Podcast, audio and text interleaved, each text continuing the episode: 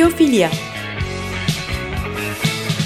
Doğayla, diğer canlılarla, kültür ve tasarımla kurulan özenli ilişkiler üzerine bir program.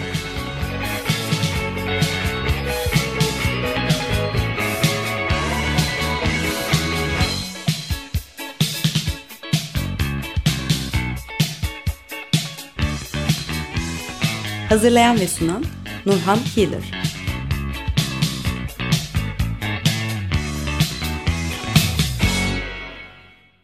Merhaba Açık Radyo dinleyicileri. Konuğum Kerem Ozan Bayraktar'la birlikteyiz. Hoş geldiniz. Hoş bulduk. Ee, kendisi sanatçı. Ee, Marmara Üniversitesi Güzel Sanatlardan mezun. Aynı zamanda orada da e, akademisyenliğe devam. Mimar Sinan'da da öyle. Evet oraya da gidiyorum. Evet ne güzel. E, dijital medyayla aranız iyi. E, biz sizinle daha çok böyle sokak e, otlarını konuşacağız o projeyi. E, bir e, enteresan bir proje o. E, ama öncelikle bir dijital medyayla şu aranızı e, merak ediyorum. E, çünkü e, bayağı böyle farklı bir disiplinleri bir araya getirmiş oluyorsunuz. E, çok geniş bir alan e, ve farklı araçlar diyelim. Sizden dinleyelim onu. Ee, aslında ben resim mezunuyum ama tam da sizin dediğiniz gibi o farklı şeyleri bir araya getirme kapasitesinden ötürü aslında daha çok dijital medyadan yararlanıyorum. Yani işte fotoğrafı da sesi de başka bir medyayı da bir araya getirip bir, bir, birlik, birlikte bir şey çıkartabiliyorsunuz ortaya ve çok imkanları geniş. Ee, o esnekliğinden ötürü kullanıyorum. Bir taraftan da o dijital kültürün kendisi ilgimi çektiği için aslında. Değil mi?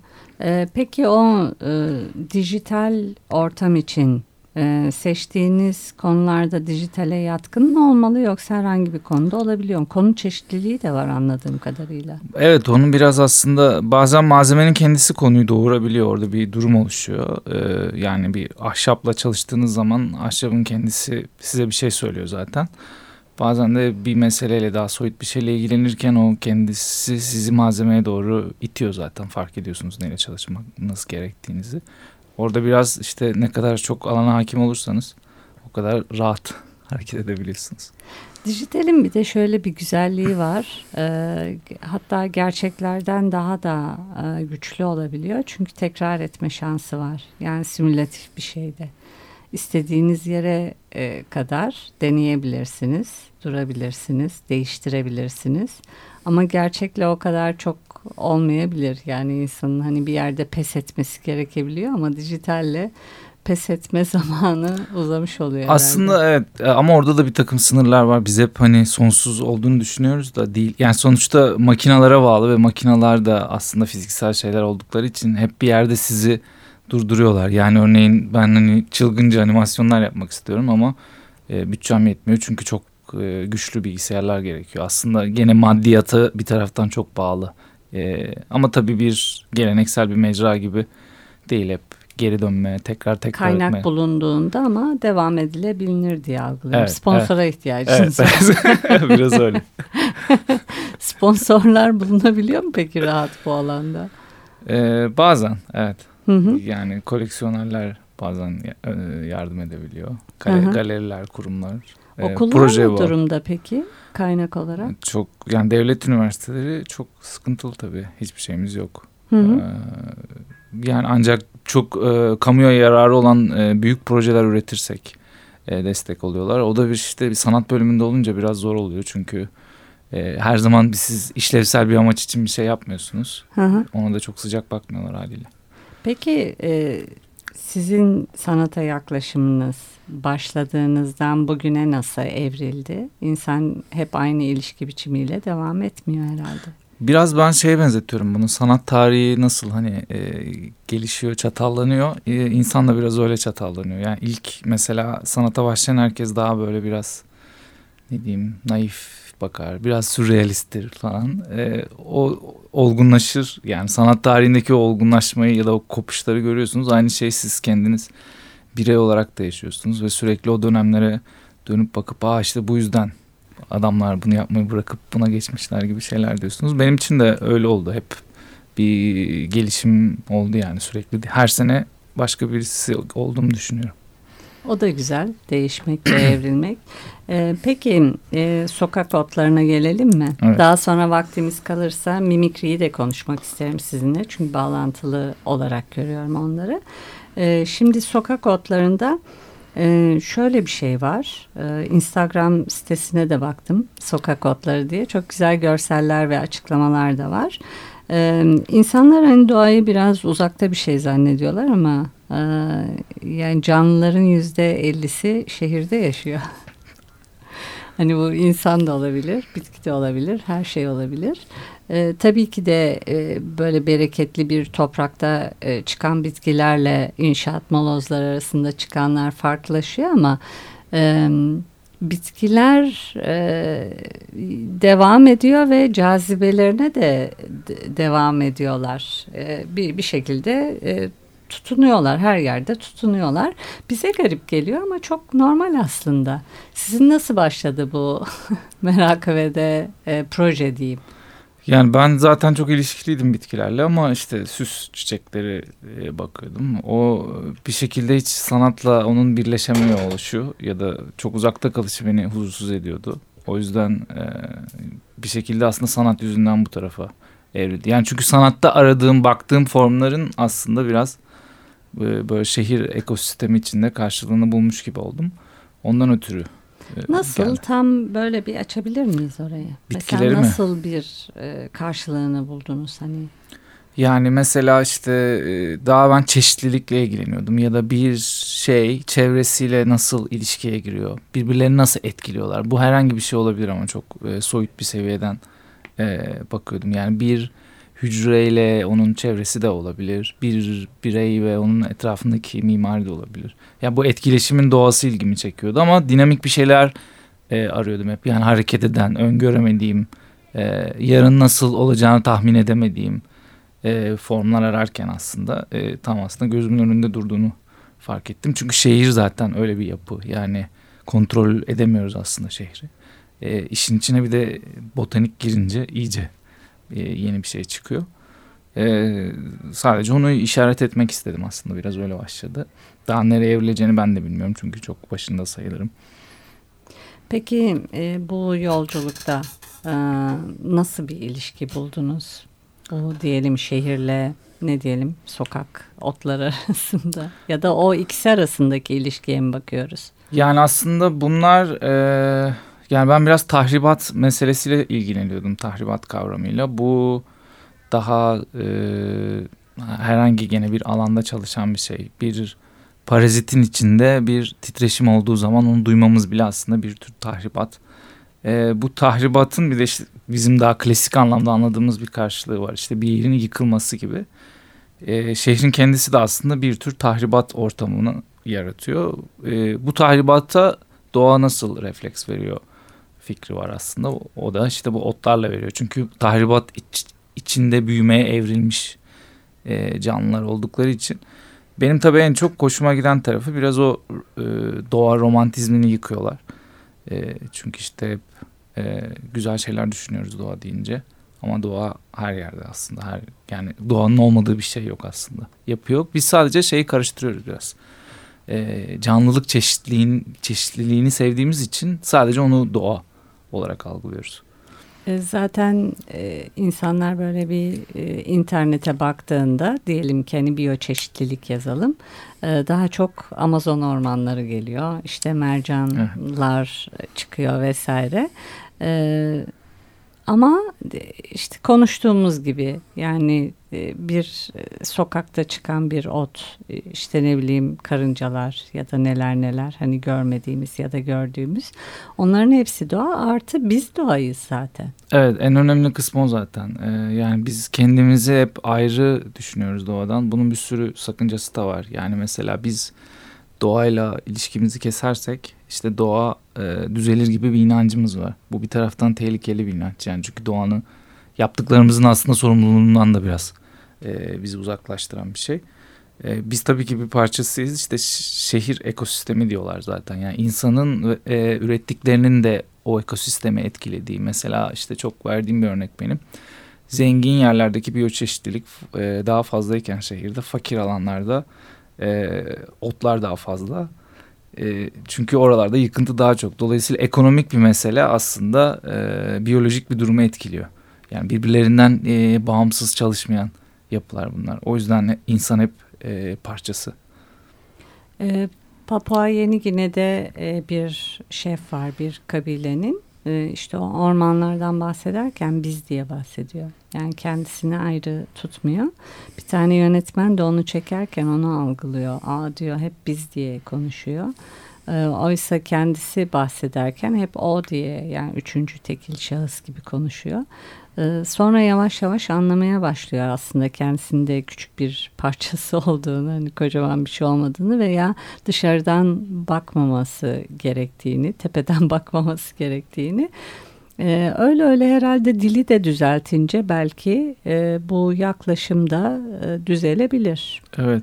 E, Kenya'ya gitmiştim ben herhalde 5-6 yıl oldu. Orada işte bir gece böyle bir safaride kaldığım zaman tam bu dediğiniz duyguyu yaşamıştım. Çünkü e, orada yem olabileceğimi fark ettim.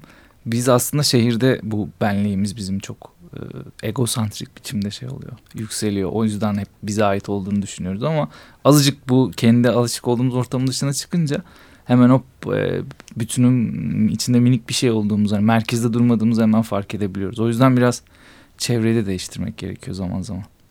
Evet, e, Amerika'ya o kocaman kocaman binalara gittiğimde mesela kendimi çok yabancı hissediyorum.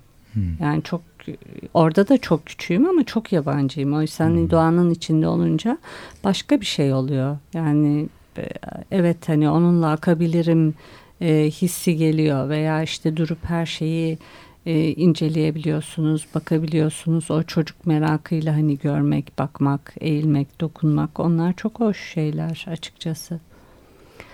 Peki bir e, müzik arası verelim sonra devam edelim mi? Evet. E, The Last High dinleyeceğiz. The Dandy Warhols'dan.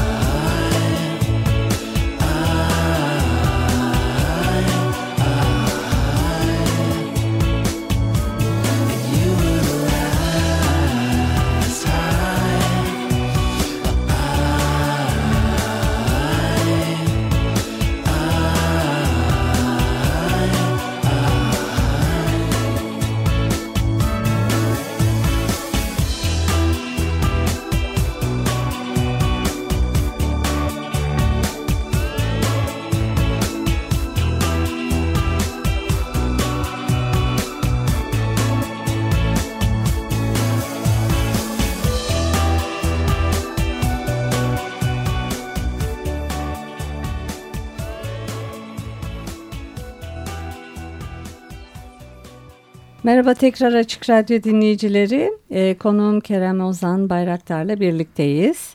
E, kendisiyle sokak otlarını konuşuyorduk. E, bir sürü bir sürü e, projesi var. Özellikle de dijitalin avantajlarından çok faydalanıyor kendisi. E, resim e, mezunu diyelim ama e, sanatın çok farklı alanlarında da yer alıyor.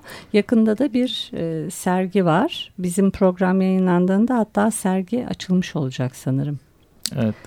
Ondan da bahsedelim mi ve belirme diyeyim ben pas atayım. E, sergi ayın 31'inde Perşembe Bilsart'ta açılacak bir e, bir uydu üzerine dön, kendi başına böyle boşlukta dönen bir uydunun görselleştirmesi üzerine. E, belirme de aslında bu benim bütün işlerimi biraz birbirine bağlayan bir e, kavram. Yani işte emergence'dan geliyor. Bir şeyin e, öngörülemez biçimde ortaya çıkması. İşte en e, güzel örnek kuş sürüleri. O kuş kuşların bir anda aldığı formu işte hesaplı kitaplı yapmıyorlar aslında ya da karıncalar bir anda. Dolayısıyla daha bir grup davranışı. Ama e, biz bunu hani klasik bireylerin kendisine bakarak e, anlayamıyoruz. Ya da mesela su moleküllerine baktığımızda suyun akışkanlığını çıkaramıyoruz. Bu benim için e, çok değerli bir kavram. Çünkü o geleneksel çözümleyici hiyerarşiye karşı çıkıyor. Ve büt, bütüne odaklanmamızı sağlıyor. Bu e, bütünün kendisinin nasıl davrandığını görmek zorunda kalıyoruz. Bu da aslında ekosistemde de olan bir şey. Çünkü ekosistemde bir bütün bilimi. E, dolayısıyla şehir ekosistemi de yine hem insanları hem bitkileri barındıran e, birini birinden ayıramayacağımız, insanı dışarıya koyamayacağımız bir şey. E, sokak otları da biraz öyle. Onlar da e, hem mimariyle hem şehrin altyapısıyla işte kanalizasyonuyla, elektriğiyle, şusuyla, busuyla hepsiyle birlikte aslında iç içeler ve e, onlar da gene be, beliren şeyler. Yani yarın nasıl, nerede çıkacağını, ne yapacağını tahmin edemiyoruz. Dinamik olarak e, sürekli değişiyorlar. Yani açık bir yapı, böyle bir kapalı bir alanın içindeki e, bir şey değil. E, ben biraz bunlarla ilgileniyorum aslında. Sistem bilimi deniyor buna. E, karmaşıklık, bir şey neden mesela bir anda çeşitlenir? Neden sonra e, o çeşitlilik birdenbire düşer? ya da işte nerede kaotikleşmeye başlar. Yani biraz aslında düzen ilişkileri aslında hep sanatta var olan şeylere e, başka alanlarda bakıyorum. Bu e, ekolojiyi biraz sanata taşımak gibi oluyor. E, dolayısıyla orada biraz da insan müdahalesi veya şehir müdahalesi girmiş oluyor gibi As mi algılamalıyım? Aslında ekolojiyi sanata taşımak değil de ekolojinin deki e, bakış açısını çok içeriğinden bağımsız olarak söylüyorum. Ekolojik yöntemin kendisini sanatsal olarak kullanmak aslında. E, onun konularını e, taşımak gibi düşünmemek. Yani ekolojinin o bütüncül bakış açısını hep o çevrimi gözetlemesini yani nesnelere değil de ilişkileri incelemesinin kendisini sanatsal bir yöntem olarak kullanmak. Dolayısıyla konunuz sizin illa ağaçlar, kuşlar, otlar olacak diye bir şey yok. Başka bir şey de olabilir ama hala biraz ekolojiden öğrendiğiniz metodolojiyle de bakabilirsiniz. O ilişki halinde olmak. Evet mesela resim olmak. resim yaptığınızda resmi e, bir yalıtılmış bir şey gibi değil de e, işte bir sadece galeri mekanını da e, kapsamayan insan ilişkilerini de içine alan o akışın içinde olan bir e, bir taraftan ekonomik pazarın içindeki bir tüketim nesnesi olduğunu bilmek aslında biraz gene aynı e, biraz ekolojinin metaforu anlamda kullanıyorum tabii burada. E, ekolojinin içinden bakmak resmi aslında. Yani bir şeyi hep çevresiyle ve ilişkileriyle ele almak. Çok zekice. Ee, peki sahne sanatlarında olanlar e, işte diğer izleyiciyle veya e, karşısındaki kişiyle etkileşimi daha rahat algılayabilir. Ee, oradaki e, oradaki bir alışverişi algılayabilir. E, resim veya işte heykel diğer şeylerde e, sanatçı bu gözleme sahip mi ya da o şansı oluyor mu?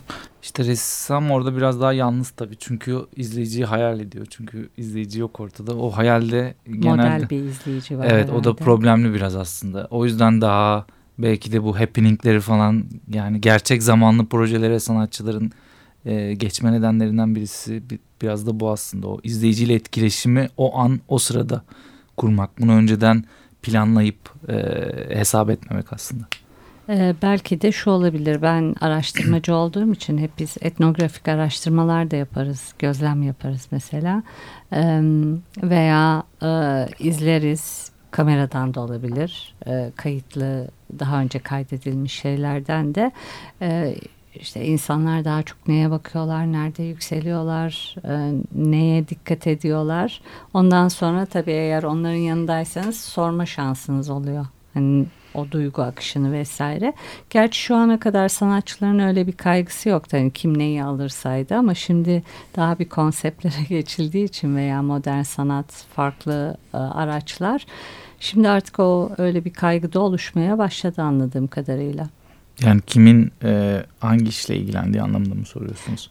Şey de hani eskiden insanlar derdik yani bu resimde ne anlatıyorsunuz siz ne algılıyorsanız falan gibi bir şey olurdu. Şimdi hmm. daha e, farklı kanallara gidiyor tabii ki de hani konseptler vesaire sunulduğu için biraz da algılama kılavuzu veriliyor gibi bir şey oluyor. Ya evet giderek daha karmaşık hale gelebiliyor sanat. Dolayısıyla izleyicinin de aynı şeyde yanıt var. Biraz sözlüğünü genişletmesi gerekiyor izleyicinin de. Yani başka yerler sadece bir yapıta bakarak biz artık bir şey anlayamıyoruz yani. Doğru. Bunu yapıttan beklemek de çok e, küstahça aslında bence. Peki bu e, sergiye dönecek olursak belirleme işte emergency'den hmm. yola çıktık. Orada neyle karşılaşacak gelenler izleyiciler? Sergide bir uydu var e, ve bu uydu kaotik dönüyor. E, daha doğrusu işte Plüton'un böyle bir uydusu var. Biraz onu referans olarak ben kendim bir kurgu bir animasyon yaptım. Böyle bir kaya kütlesinin boşlukta yarım saat boyunca rastlantısal döndüğünü düşünün. Dolayısıyla biraz zamanın ne tarafa aktığını bilmiyoruz. İki tarafa da çevirsek çünkü anlayamıyoruz. Ve o kaotik dönmeyle biraz takvimler işte bir de bir sergide küçük bir takvim var izleyicilerin alabileceği. Ee, bizim ay takvimi gibi ama kaotik bir takvim. Dolayısıyla takvim olmuyor artık. Merak ettim. Yani o işte demin bahsettiğim gibi dinamik hareketler varken bu kadar hani değişiyorken biz nasıl düzen kurabiliyoruz ya da bir şeyin düzenini nasıl hala algılayabiliyoruz? Biraz onun üzerine. Yani bizim e, doğaya doğayı nasıl filtreleyip onu düzene sokmaya e, çalıştığımızla ilgili biraz. Biraz şey e, epikürvari bir kaygı hissettim. Onlar da böyle oturup şeye bakıyorlardı ya işte atomlar soldan mı geliyor sağdan mı geliyor yoksa daha random mı rastsal bir şey mi?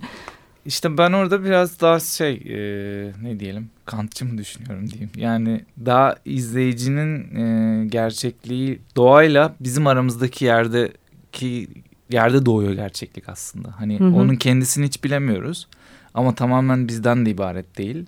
E, o zaman her şey hayal ürünü olurdu. Şizofren hı hı. gibi olurduk. Ama o tam ara ona değdiğimiz noktada e, işte bir gerçeklik oluşuyor. Sanat da onu çok iyi yapıyor. Tam o değme uçlarını yaratıyor bence. Peki sizi heyecanlandıran ne bu projede en çok? E, programın da sonuna geliyoruz. Öyle bir kapanışta yapabiliriz. E, beni heyecanlandıran işte o e, harmonik e, evren fikrinin neden problemli olduğunu çok iyi göstermesi. İşte duygusal açıdan da çok hoşuma gidiyor. Boşlukta o kendi başına böyle e, başıboş dönüp duran taş böyle başka yerlere de dokunuyor bana. Ee, öyle. Peki e, izleyici dinleyicilerimiz e, sizi takip etsinler. E, evet. E, gayet de üretkensiniz. Bir baktım ben böyle 2017-2018'e çok fazla da projeler e, yerleşmiş. E, çok da keyifli bakması, algılaması. Çünkü hem çok e, kelime de var e, hem çok görsel de var. O ikisi iyi e, bir dengeyi bulmuşlar gibi geliyor bana. Nereden takip etsinler? Ee, sokak otlarını Instagram'dan takip edebilirler. Şimdi bir web sitesi de var. Ee, oraya daha uzun biraz daha makale tadında yazılar yazacağım. Ee, onun dışında beni de web sitemden, Instagram'dan takip edebilirler. Kerem Ozan Bayraktar diye arayınca e, çıkıyor her yerde. Hı hı. Peki biz de e, heyecanla izlemeye devam edeceğiz. Çok teşekkür ee, ederim. Çok teşekkürler e, katıldığınız için, bilgiler ve sohbet için. E, kumandada da Ömer'e teşekkür ediyoruz. Bir sonraki programda görüşmek üzere, hoşçakalın.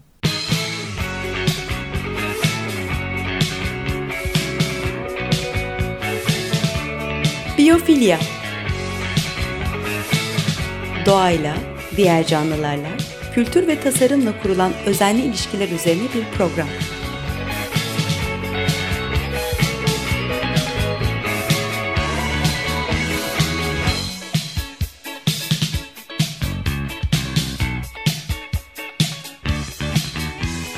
Hazırlayan ve sunan Nurhan Healer.